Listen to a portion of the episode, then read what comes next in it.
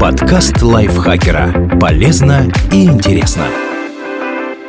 Всем привет! Вы слушаете подкаст лайфхакера. Короткие лекции о продуктивности, мотивации, отношениях, здоровье, обо всем, что делает вашу жизнь легче и проще. Меня зовут Михаил Вольных, и сегодня я расскажу вам, что делать, если вас незаконно уволили.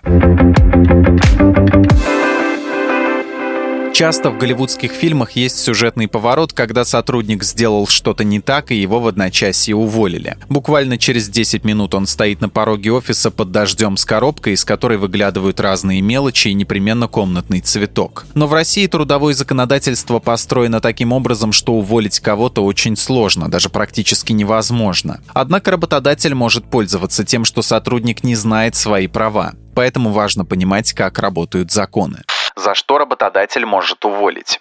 Есть несколько случаев, когда компания может расторгнуть трудовой договор с работником в одностороннем порядке. Ликвидация организации или прекращение деятельности, если наниматель индивидуальный предприниматель. Сокращение численности штата. Несоответствие работника занимаемой должности. Многократное неисполнение без уважительных причин рабочих обязанностей. При этом у сотрудника должно быть дисциплинарное взыскание. Прогул без уважительных причин. Появление на работе в состоянии опьянения. Разглашение тайны, которая охраняется законом, государственной, коммерческой и так далее. Хищение, растрата, повреждение имущества. Нарушение требований охраны труда, если это повлекло или могло повлечь тяжкие последствия вроде несчастного случая на производстве. Аморальный поступок, если его совершил работник, выполняющий воспитательные функции. Предоставление фальшивых документов при составлении трудового договора. Список на этом не заканчивается, но это причины, которые, кажется, могут быть наиболее популярными для увольнения. Хотя и по этому перечню видно, что попасть в ситуацию, позволяющую выгнать сотрудника, не так-то просто. Хуже всего работникам образования. Что такое аморальный поступок, нигде не прописано. Так что все остается на усмотрение руководства. Хотя это не значит, что увольнение нельзя оспорить. В том числе педагога иногда могут уволить за фото в купальнике или за неугодное мнение. В остальных случаях недостаточно, чтобы руководителю показалось, что сотрудник нарушил правила. Например, несоответствие сотрудника занимаемой должности необходимо подтвердить результатами аттестации, которая выявит недостаток квалификации. Если человек не придет на работу, это еще не прогул. Необходимо убедиться, что у того нет уважительных причин и соблюсти множество процедур. И так со всем остальным. Нужно зафиксировать нарушение, правильно оформить документы. Иначе велик риск, что сотрудник оспорит нарушение через суд. Тем более, что тот довольно часто встает на сторону работников. Так, в 2022 году в 53% случаев истец был восстановлен в должности. По причинам которых нет в списке, увольнять и вовсе нельзя. Часто в таких случаях суд встает на сторону пострадавшего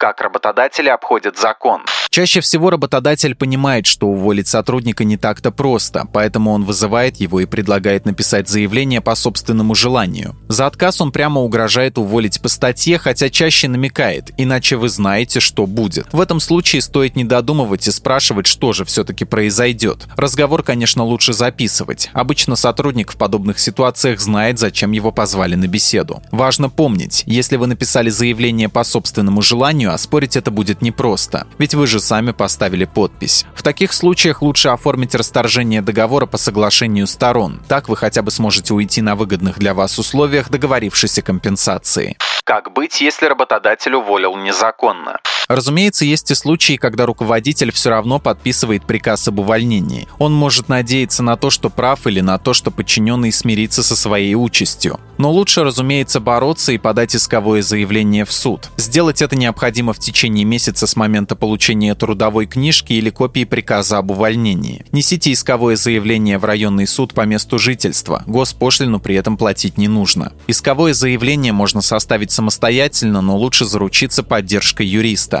Если выиграете, затраты компенсирует работодатель, и не только их. Важно, что все время, пока идет разбирательство, не обязательно сидеть без работы. Вы можете трудиться в другом месте, это не помешает ходу дела.